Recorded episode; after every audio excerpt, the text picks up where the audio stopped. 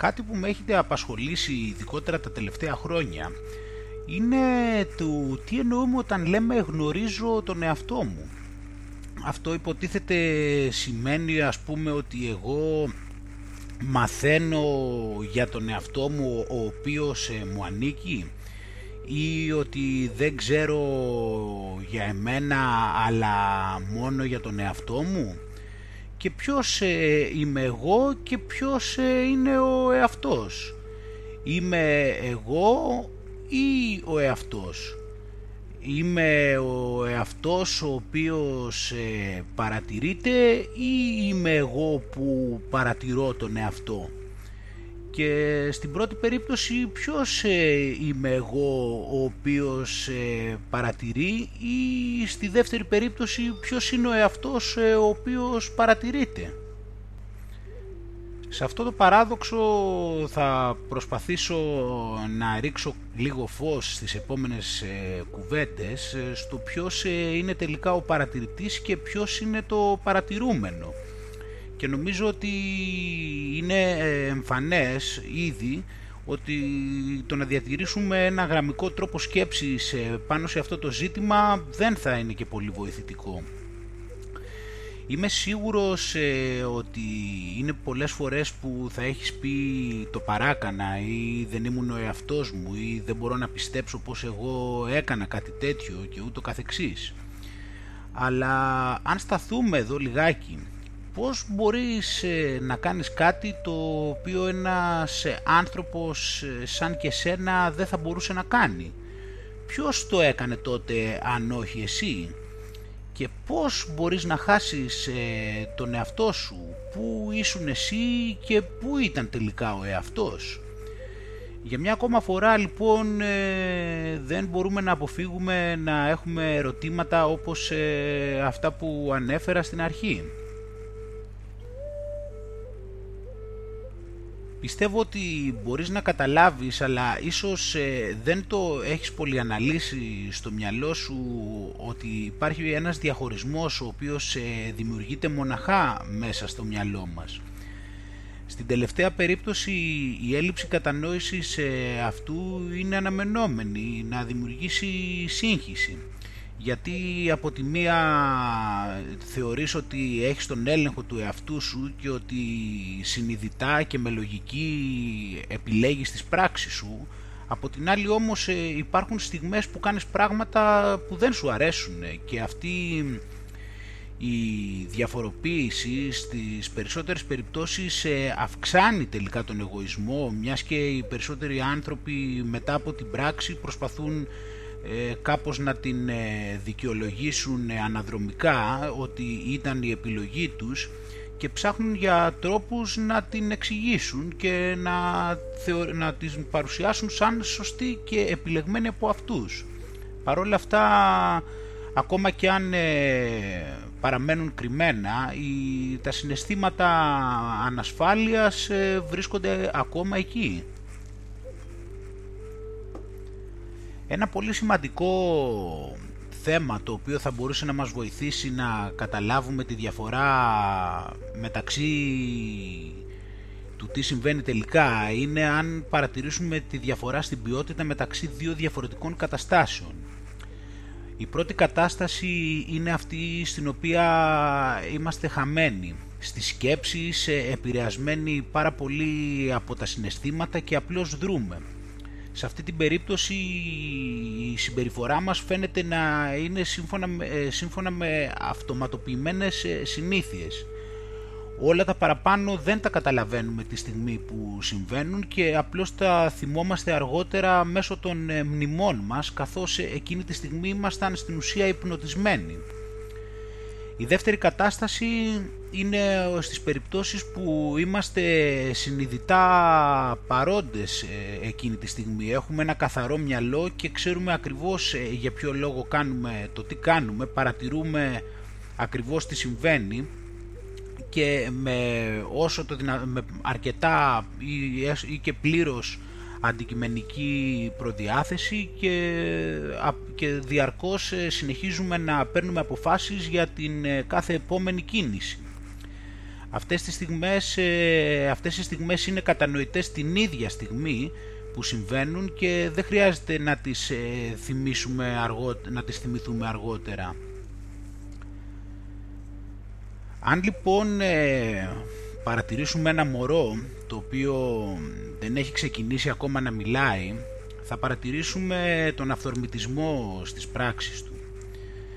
Αυτό το μωρό προφανώς ενδιαφέρεται για την επιβίωσή του, σε υποσυνείδητο επίπεδο όμως, παρότι δεν έχει ακόμα δημιουργήσει κάποια ταυτότητα. Δεν υπάρχουν κάποια συγκεκριμένα πράγματα τα οποία έχει λόγο να διεκδικεί ή να προσπαθεί παθιασμένα να αποδείξει ή να έχει κάποιο λόγο να συγκριθεί με άλλους και ούτω καθεξής. Όσο όμως ε, περνούν τα χρόνια και μεγαλώνει και ξεκινά να μιλά και να δημιουργεί αυτό που ονομάζουμε προσωπικότητα είναι που τα προαναφερθέντα στοιχεία αρχίζουν να εμφανίζονται και το, και το μωρό και στη συνέχεια το αγόρι ή το κορίτσι στη συνέχεια σιγά σιγά αρχίζει να έχει και τα δικά του πάθη. Και αρχίζει να έχει ζήλιες ε, και απαιτήσεις χωρίς λόγο και ούτω καθεξής. Δεν είναι όμως αυτό περίεργο. Να, βλέπεις, να βλέπουμε τους περισσότερους ανθρώπους να μεγαλώνουν και αντί να επιζητούν λιγότερα πράγματα να επιζητούν ε, περισσότερα και αντί να κατανοούν ε, περισσότερο τα λάθη τους να, να παραμένουν και πολλές φορές να τα αναγνωρίζουν όλο και λιγότερα. Ποιο είναι δηλαδή τελικά το λάθος που γίνεται στον τρόπο σκέψης μας σε αυτή την περίπτωση; Οπότε όσο μεγαλώνει ο, ο κάθε άνθρωπος ε, και δημιουργείται η προσωπικότητά του, μαζί με αυτήν ε, δημιουργείται και κάποια μπλοκαρίσματα θα έλεγα. Αυτά είναι σαν αποτέλεσμα των εμπειριών του και των τρόπων που τα έχει δεχτεί κατά τη διάρκεια του μεγαλώματός του. Αυτά δημιουργούν ε, απότομα αντιδράσεις ε, πάνω σε συγκεκριμένα θέματα τα οποία έχουν ε, γίνει συνήθεια και με αυτόν τον τρόπο εκφράζονται, αυτοματοποιημένα δηλαδή. Το τελευταίο είναι ο λόγος ε, που τις περισσότερες φορές ε, δεν ε, αναγνωρίζονται και από, τον, από το ίδιο το άτομο επειδή έχουν συνηθίσει να συμπεριφέρονται με αυτόν τον τρόπο ή να σκέφτονται με αυτόν τον τρόπο οπότε τα έχουν αποδεχθεί σαν κάτι συνηθισμένο και φυσιολογικό. Εννοώ ότι υπάρχουν ε, συγκεκριμένα θέματα τα οποία τους νευριάζουν, ε, συγκεκριμένα θέματα τα οποία τους τρομάζουν, ε, συγκεκριμένα θέματα τα οποία τους κάνουν να ζηλεύουν, συγκεκριμένα θέματα που τους κάνουν να είναι υπερβολικά απαιτητικοί και ούτω καθεξής. Αυτά είναι που λέμε τα εγώ, τα οποία ο καθένας μας έχει τόσα πολλά. Αυτές οι οντότητες έχουν συγκεκριμένα χαρακτηριστικά ένα είναι ότι πολεμάει το ένα το άλλο, δεν ε, δέχονται την ύπαρξη το ένα του αλλού και θέλουν να έχουν πλήρη έλεγχο κάθε στιγμή πάνω σε, πάνω σε εμάς. Ένα άλλο στοιχείο είναι ότι όταν έχουν τον πλήρη έλεγχο είμαστε υπνοτισμένοι από αυτά και κυριαρχούν σε κάθε βήμα στο οποίο κάνουμε. Αυτή τη στιγμές δηλαδή κάθε έννοια διάβγειας είναι χαμένη. Γι' αυτό και πολλές φορές ε, θυμόμαστε αργότερα τι κάναμε και δεν, δεν μπορούμε να αναγνωρίσουμε τους εαυτούς μας.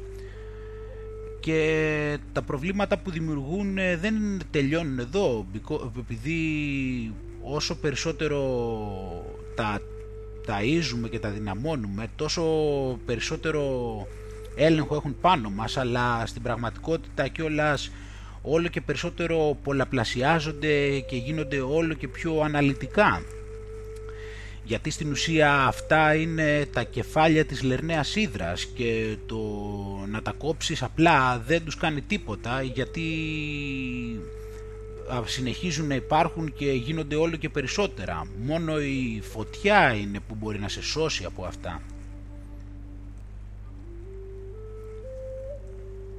Οπότε αυτό που περιγράφουμε σαν ε, εαυτό τις περισσότερες φορές ε, είναι μια είναι το άθροισμα όλων αυτών ε, των εγώ τα οποία κάθε στιγμή εμφανίζονται και κυριαρχούν πάνω μας. Αυτά όμως ε, δεν ε, είναι απαραίτητο να υπάρχουν τελικά. Αυτό που θέλω να πω εγώ είναι ότι υπάρχει και κάτι, πολύ, κάτι βαθύτερο και σημαντικότερο πίσω από αυτά. Μία υψηλότερη ποιότητα που οι περισσότεροι από εμάς φαίνεται ότι έχουμε ξεχάσει καθώς η οικογένειά μας, ε, το περιβάλλον μας, γενικώς το σχολείο και γενικότερα η κουλτούρα μας μας διδάσκει διαρκώς να μην κοιτάμε ποτέ προς τα εκεί και να αγνοούμε την ύπαρξη αυτής της βαθύτερης ποιότητας που όλοι κατέχουμε. Είμαστε εκπαιδευμένοι αντιθέτως να καλλιεργούμε αυτά τα εγώ, να προμοτάρουμε τους εαυτούς μας στην κοινωνία, να προστατεύουμε τους εαυτούς μας, να συγκρινόμαστε, αρχίζεις τώρα να καταλαβαίνεις πόσο λανθασμένα μας έχουν συμβουλέψει και όλες αυτές ε, οι οντότητες οι οποίες ε, κυριαρχούν πάνω στην ε, βαθύτερη ύπαρξή μας αντί να κάνουμε αυτό που ο Ηρακλής έκανε, να τις κάψουμε προσπαθούμε όλο και περισσότερο να τις προστατέψουμε. Και αυτό εμείς νομίζουμε ότι είναι η αυτεπίγνωση. Λέμε ότι είμαι αυτό και ότι είμαι το άλλο και ότι δεν θέλω να αλλάξω και ούτω καθεξής που ενώ στην πραγματικότητα το μοναδικό που κάνουμε είναι να είμαστε περήφανοι που έχουμε αυτά τα εγώ. Και είναι δύσκολο να πας παραπέρα από αυτά γιατί ούτε το ίδιο σου το μυαλό δεν θα σε βοηθήσει σε αυτή τη διαδικασία. Όπως είπα το χαρακτηριστικό των εγώ είναι ότι παίρνουν τον έλεγχο και οτιδήποτε βλέπεις το βλέπεις ε, μέσα από το πρίσμα αυτών και προφανώς ε, δεν είναι δυνατόν έτσι να αποκαλυφθούν. Οπότε δεν είναι ασυνήθιστο να έχεις ένα πάρα πολύ περήφανο εγώ το οποίο ε, λέει ότι έχεις αναγνωρίσει όλα σου τα εγώ. Παρότι αυτό είναι αδύνατον επειδή τα εγώ είναι κρυμμένα και χρειάζεται απλά να είσαι ανοιχτός προς το άγνωστο και να περιμένεις μιας και είναι μια διαδικασία που γίνεται αργά και σταθερά. Αυτή λοιπόν ε, η διαδικασία είναι τόσο μεγάλη σημαντικότητας που δεν είναι τυχαίο που οι αρχαίοι Έλληνες έλεγαν ε, άνθρωπε γνώρισε τον εαυτό σου και θα γνωρίσεις ε, το σύμπαν και τους θεούς γιατί είσαι κάτι πολύ περισσότερο από αυτό και στην πραγματικότητα κάτι πολύ περισσότερο από την έκφραση των εγώ σου και την ίδια στιγμή κάτι πολύ πιο μυστήριο. Αλλά πώς μπορείς να δεις ε, πέρα από αυτά τα εγώ, μπορείς να δεις όταν βρίσκεσαι στη δεύτερη κατάσταση που ανέφερα προηγουμένως, όταν ε, έχεις απεμπλακεί και κοιτάς ε, αντικειμενικά, όταν έχεις τη διάβγεια να μην είσαι υπνοτισμένος από τις σκέψεις. Αυτή τη στιγμή, αυτές τις στιγμές είσαι σε επαφή με την πραγματική σου ουσία σαν ανθρώπινο όν, την ουσία που είσαι, που είσαι στην πραγματικότητα και είναι πολύ πέρα από κάθε αυτό, δεν έχει καν μορφή και δεν μπορεί να την αγγίξεις αλλά μόνο να την βιώσεις. Αυτός είναι λοιπόν και ο παρατηρητής και το να κοιτάς προς αυτή την κατεύθυνση μπορείς απλά να μάθεις πώς, ποιος τελικά πραγματικά είσαι. Γι' αυτό και ο διαλογισμός ε, σαν εξάσκηση είναι πολύ χρήσιμος γιατί σε διδάσκει πώς να ακουμπήσεις την ουσία σου σαν παρατηρητής. Οι περισσότερες ε, πρακτικές ε, διαλογισμού προσπαθούν να σε βάλουν σε μια κατάσταση που θα βγεις από την ύπνωση των σκέψεων που σου προκαλούνται από τα εγώ και να δεις παραπέρα από αυτά. Να βιώσεις ε, τι είναι πίσω από τις σκέψεις, κλείνοντας τα μάτια σου και αφοσιώνοντας σε κάτι το οποίο αναμένεται να σε διδάσκει πώς είναι, πώς είναι η άλλη πλευρά, η βαθύτερη που πλέον δεν κυβερνάσαι από τις αυτοματοποιημένες αντιδράσεις. Όμως ο διαλογισμός, όπως έχω πει και πολλές φορές, ε, είναι μια εξάσκηση η οποία είναι για να σε διδάσκει πώς να είσαι γενικότερα στη ζωή σου. Βλέπεις λοιπόν πώς, πώς σε, οδηγεί, που σε οδηγεί όλο αυτό χρειάζεσαι ε, στη ζωή σου να έχεις όλο και περισσότερες στιγμές διάβγειας, στιγμές που είσαι ο αντικειμενικός παρατηρητής, ε, στιγμές που έχεις την ετοιμότητα να ξέρεις ότι κάποιο εγώ προσπαθεί να σου επιβληθεί και με ποιο τρόπο πάει να το κάνει. Έτσι είναι κιόλας που αρχίζει, που αρχίζει να το κες και αυτό αρχίζει να εξαφανίζεται. Νομίζω λοιπόν ε, πως τώρα αρχίζει να γίνεται πιο ξεκάθαρο τι είναι τελικά στην πραγματικότητα η αυτεπίγνωση. Όπως είπαμε αυτό που οι άνθρωποι αποκαλούν εαυτό και μάλιστα προσπαθούν να το προστατέψουν στην πραγματικότητα είναι αυτό το συνοθήλευμα των εγώ. Αυτά τα εγώ προμοτάρουν το διαχωρισμό, τη σύγκριση, τον ανταγωνισμό, το φόβο, τη ζήλια, το μίσος και ούτω καθεξής. Ο βαθύτερο, το βαθύτερο επίπεδο όμως είναι όταν αρχίσεις και τα καταλαβαίνεις όλα αυτά πως δρούν και αρχίσεις να απομπλέκεσαι. Αντί να προσπαθείς ε, να τα προστατεύσεις, να προσπαθείς να τα βγάλεις στην επιφάνεια, να δεις ε, πως εσύ, το βαθύτερο εσύ σου, ο βαθύτερος και μυστήριος ύπαρξής σου, επηρεάζεται από αυτές τις ιδέες που έχει για τον εαυτό και προέρχονται όπως είπα από τα εγώ. Πώς λοιπόν θα μπορούσες να συμπεριφέρεσαι αν δεν υπήρχαν αυτά τα εγώ; Πώς ε, θα λειτουργούσες και θα σκεφτόσουν ε, όταν ε, δεν είσαι επηρεασμένος από αυτά; Αυτό είναι και η ουσιαστική και πραγματική ανιδιοτέλεια. Όχι όταν αποκαλείς λοιπόν τον εαυτό σου ανιδιοτελή. Στην τελευταία περίπτωση πιθανότατα είναι ένα ακόμα εγώ το οποίο μιλά και όχι η πραγματική σου ουσία. Ένας εύκολος τρόπος ε, για να καταλάβεις πότε μιλάει ένα εγώ είναι όταν αρχίζεις και δίνεις ονομασίες και χαρακτηριστικά στον εαυτό σου. Γιατί αλλιώς ε, δεν θα σε ενδιέφερε καν να περιγράψεις ε, κάτι που είσαι δεν υπάρχει κάτι να προστατέψεις όπως είπαμε και είσαι αυτό που είσαι αλλά στην ουσία σου πλέον δεν χρειάζεσαι να είσαι αυτά τα εγώ σου και δεν σε ενδιαφέρει καθόλου πως ε, θεωρούν οι άλλοι ότι είσαι. Δεν είναι αυτό λοιπόν τώρα ξεκάθαρο. Και μέσα σε αυτή τη διαδικασία που περιγράφω παραπάνω χτίζεις ε, την οριμότητα ώστε να φτάσεις σε ένα άλλο ανώτερο επίπεδο ακόμα στο σημείο που θα καταλάβεις ότι δεν υπάρχει κανένας διαχωρισμός και όλα είναι ένα. Θυμάσαι στην αρχή που σου είπα ότι δεν είναι δυνατόν ε, να είσαι ο παρατηρητής ε, του εαυτού σου στην πραγματικότητα μιας και τελικά αυτά τα δύο είναι το ίδιο πράγμα. Με το να καταστρέφεις τα εγώ σου αφήνεις τον αυθεντικό σου εαυτό να εμφανιστεί τις ξεχωριστές σου τάσεις τα οποία δεν είναι αποτελέσματα εγωιστικών οντοτήτων τα οποία κυριαρχούν πάνω σου. Γι' αυτό λοιπόν και σε αυτή την περίπτωση δράς ε, με αυθορμητισμό. Είναι όταν λέμε ότι δεν, υπα... δεν παρεμβαίνει η διαδικασία της σκέψης πριν από τις πράξεις σου.